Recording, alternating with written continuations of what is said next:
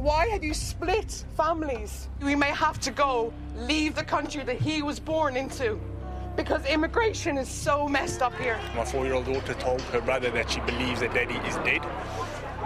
So, you know, hearing that is not.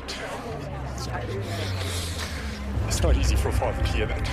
Please give your atten- attention to be reunited with this, I, our families. I am talking with, about all of these mothers who lost their children. The human toll from our immigration system. When COVID hit last year and the borders slammed shut, Immigration New Zealand also shut down residency applications, leaving 10,000 skilled migrants in the queue. The government is tightening the tap on immigration with fewer work visas expected to be issued in low skilled employment areas. The immigration reset is currently being announced in a speech to industry stakeholders who rely on overseas workers. Immigration authorities are going to wipe out up to 50,000 visa applications. Kia ora, I'm Jessie Chiang, and today on The Detail, who's locked out of New Zealand, who's allowed in, and who's allowed to stay? Radio New Zealand's immigration reporter Gill Bonnett tells us if there is any good news for migrants from the new border announcement last week, and the fine line between stopping COVID and having compassion. That's a tide of human misery, really, when you think about it. When you think about what that means to each individual family. Everything with COVID is chaotic, isn't it? Um, but immigration was already pretty complex and disorderly, and yeah, and so COVID was that extra curveball that nobody really could cope with. Immigration New Zealand cancelled 50,000 temporary visas last month, which included people waiting to join their New Zealand partners. It also isn't currently processing any applications for anyone overseas. There are some special exceptions, and we'll come back to them later in the episode. But as it stands, for many, it's a heartbreaking split from their families and loved ones. In June, the government did extend certain visas for workers already here. 10,000 working, holiday, and supplementary seasonal employment work visas will be extended for another six months. The issue, though, is kind of those who want to stay and those who want to stay on for a long time, so those that want to become residents, they're now having to go through a series of work visas, wait for an announcement about extensions to work visas, and not being able to get any uh, clarity about the situation with residents. What are some of the stories that you've heard? Immigration is such a gnarly subject. I mean, there's so many possibilities of things, you know, in people's lives that can be dependent on you needing a residence visa. Typically, people will say that they haven't been able to buy a house. Um, and obviously, the law changed so that if you were on a temporary visa, you wouldn't be able to buy a house. Some of the other difficulties that it's thrown up is if you're a parent with children and uh, they are under a certain age, they're on your residence application if you don't get your visa in time, you have to pay international fees at university. You can't get a work visa. Some kids have just been like kind of sitting around the house, not really being able to do anything or resitting their final year. People saying, I'm not smart. I have to do this again because I wasn't good enough, you know? And that's not true. I had to go back because of my visa.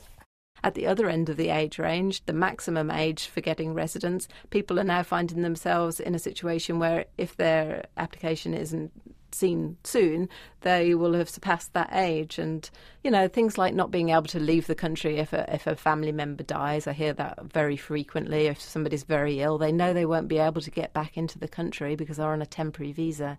They know that their residence application won't be looked at if, if they stay overseas because anybody goes overseas at the moment, their applications aren't being processed and I've also heard from people who have, you know, nonetheless had to bite the bullet and go home, and you know, because their their parents have, have been dying, and um, and now uh, looking back at New Zealand, thinking, you know, will they ever get that dream back again? You know, the number of years that they'd put into working here, and the the skills that they had here, and um, the lives that they'd built here.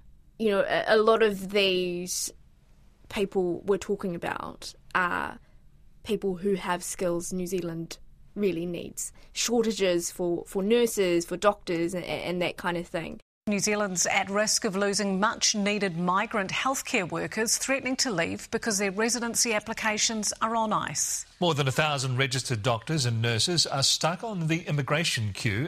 Is there that sentiment from those people that the government has used and abused them? Yeah, there's definitely that sentiment that the they felt that they were invited into the country because they were needed, especially as you say when it comes to people like doctors and nurses during the pandemic. And they know that their skills are needed. Their employers are crying out for them. There's a lot of wage inflation in certain sectors like IT because one company is like offering more to the to somebody who's just been taken on at one company. So a lot of turnover, um, a, a, lot of talk about how businesses are, are really finding it hard in terms of managing with just the number of migrants that happen to be in the country now. And some are, are actually leaving the country because they they do have skills that can be used elsewhere and they don't want that level of uncertainty. They don't have a time when they'll know the answer to their question and they finally just decide to pull the plug and, and go. By far the largest group of people waiting for residency is the skilled migrants category. The residence issue is pretty thorny because now there's kind of two queues for residents. There's the queue, there's like a queue for the queue you have the. What does that mean? so the expression of interest um, is the way that you start off your application, or before you put in an application, I should say, for residence.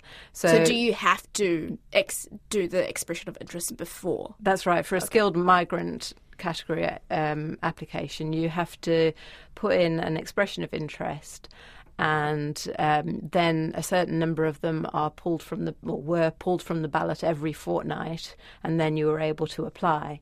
Um, How many are pulled from the ballot? About 800 every fortnight, something like that. Uh, but this was the case up until COVID struck, and then they suspended the ballot. So ever since then, those numbers have been building up. There are about 10,000 people now. So those are people who haven't been able to apply for residence. And in the normal run of things, there are two residence application kind of streams within skilled migrants the priority and the non priority. That's been the case for the last two or three years, anyway. And so the top priority ones you would think maybe teachers and doctors and nurses and engineers and people like that, they will have their application typically looked at within two weeks or a month of them putting it in. And so they now find themselves, that group of kind of people that you might think of as like highly skilled migrants, they find themselves now in the queue for the queue. So those people who are in the, haven't been able to put their expression, or haven't been able to have their expression of interest pulled out of the mm. ballot. Mm they are just languishing there. Coupled with that, other people who are in the non-priority um, queue, uh, who therefore have put their residence application in. They did it before COVID struck, but with a two-year wait for to get their um, the answer on their residence application. They've been on this series of work visas, so they're in a very kind of transient, temporary state. How many people are we talking about here who are obviously currently in New Zealand and, and just waiting for news about their residency status. So, as I say, for the expressions of interest stage, where they haven't got to the stage of applying yet, but you know, that's about 10,000 people. There are, of course, those people who've decided not to put an expression of interest in waiting for it to reopen, so that must be thousands more. And then the people who've actually applied for residence, there are about 30,000 of those waiting uh, up to two years if they're in the non priority queue is the current time frame. That just seems like so much uncertainty for quite a large number of people. That's a tide of human misery, really, when you think about it. When you think about what that means to each individual family. And that's just the skilled migrants' pathway to residency. There are thousands more residency applications to be processed within residence, there's so many different streams to it that if you were to speed up the skilled migrants, then they would have to maybe not be processing partnership visas or the investor visas. They all go into the same pot that is residence.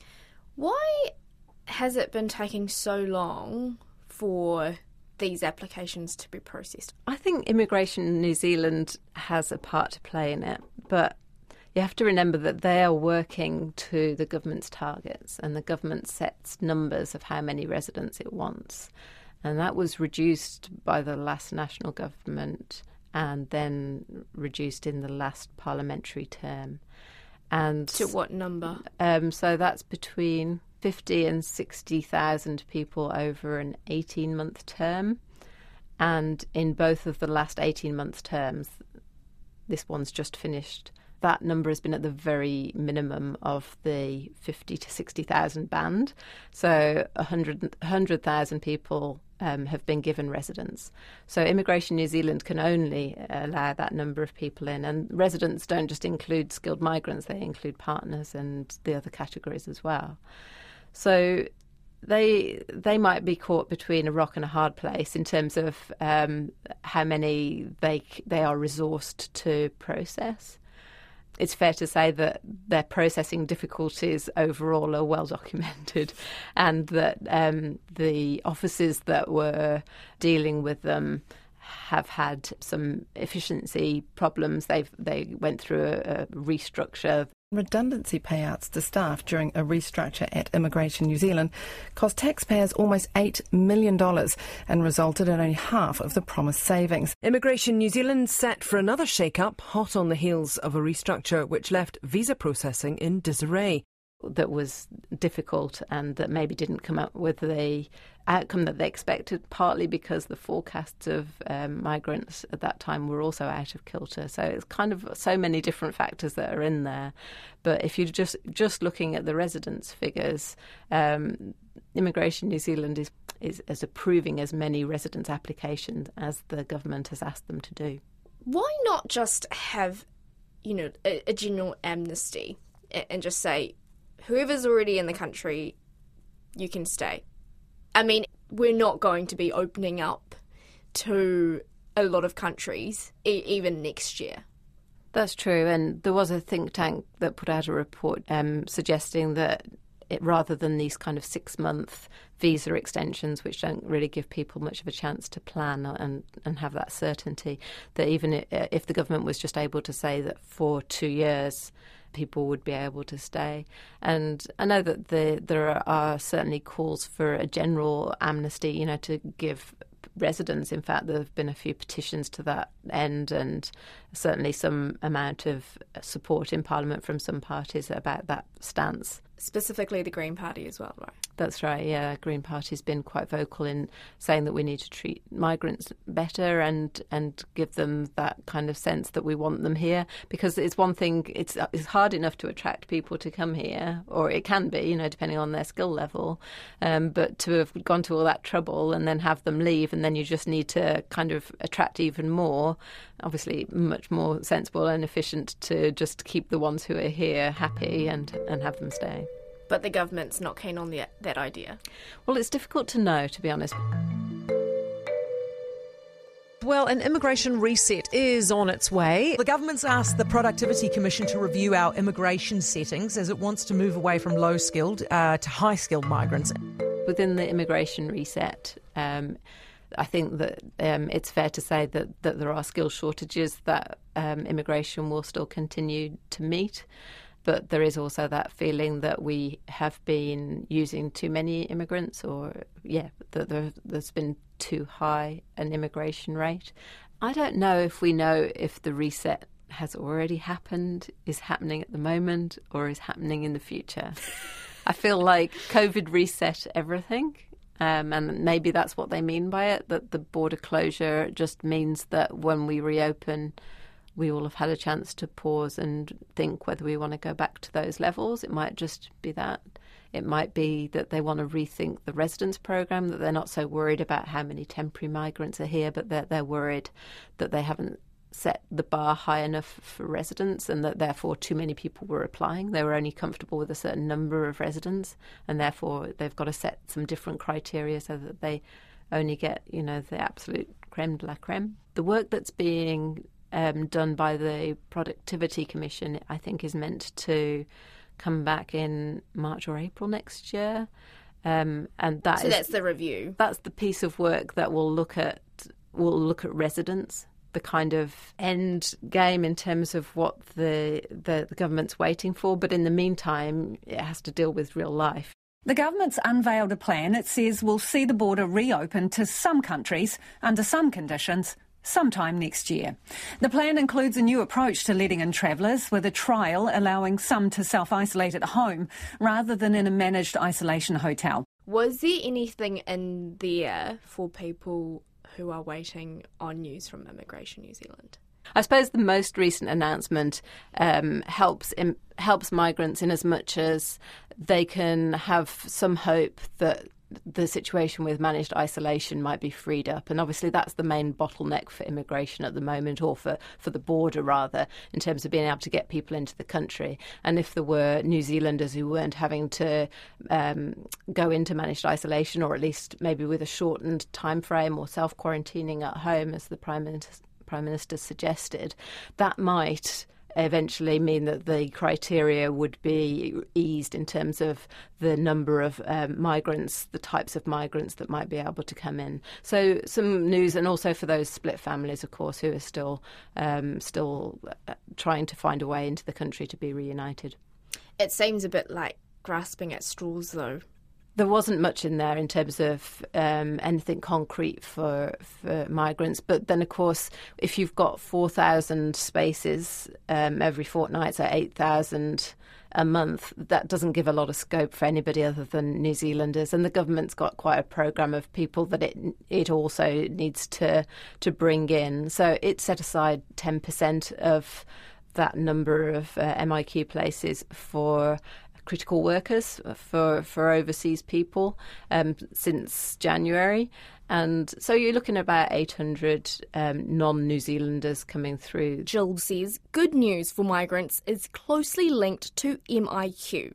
If uh, managed isolation had, had filled their rooms in July, August, September, October last year, if there was a, like maybe a better system where that you could get in um, higher numbers through the same system that, that somehow there'd be um, yeah you you wouldn't be able to solve the entire problem but you would you, you'd be able to make a bigger dent in it so just who is allowed into the country then cabinet has made the decision to work to open up one way quarantine free travel to New Zealand from Samoa, Tonga and Vanuatu for RSE workers without having to use the MIQ system. While there may not be travel from all three immediately, we're working towards this opening up in September.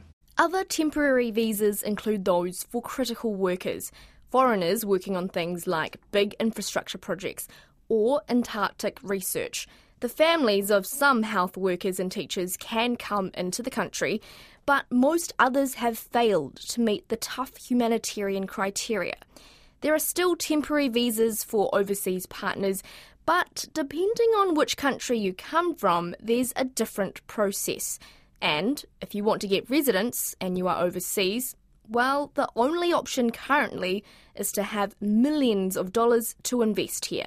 How fascinating are these revelations about the story of Larry Page, who's the sixth uh, richest man in the world, and how he got into New Zealand? So it turns out this guy, by the way, is a Google co founder, and it turns out he's a New Zealand resident. He'd already got his uh, application in uh, for residence under the Investor Plus category in November, and his November last year. Yeah, and and his child became ill and therefore needed to be evacuated um, to get medical treatment in New Zealand.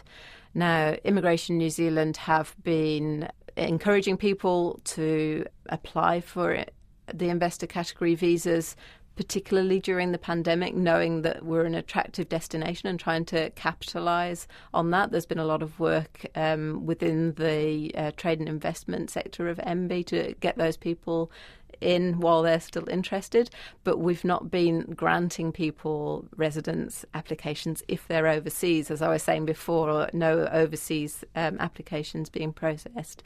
Um, but what they have been doing is with the investor uh, visas is processing them as much as they could up to the point of so that they would be ready for when the borders reopened or when there was an exemption allowed. And so when Larry Page was in the country with his child, that meant at that point that his visa could be finalised. And I think that's what's happened. That at that point he um, became eligible for the application, which for the visa rather, that had been all but finished in time for him to uh, come and get it. Was it February? Was there a lot of backlash over that?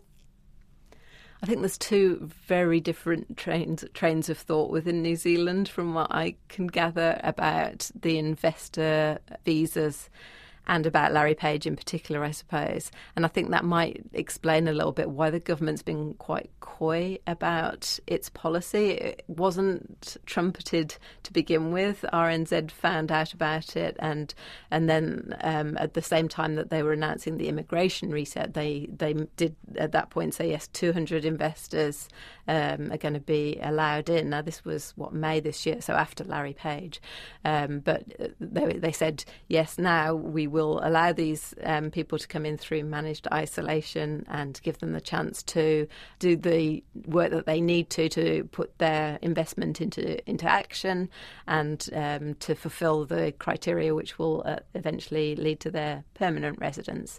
So I think to go back to what I was saying, there's two trains of thought about it. There's those who people who think that you know we should totally capitalise on the fact that we've got this fantastic kudos as a COVID free country and or you know virtually COVID free country, um, and get those people in and um, make sure that you know entrepreneurs, startups, all those kinds of things that the the money that can come in. And I think Jacinda Ardern's said a few times that she's not in the business of having people buy their passport.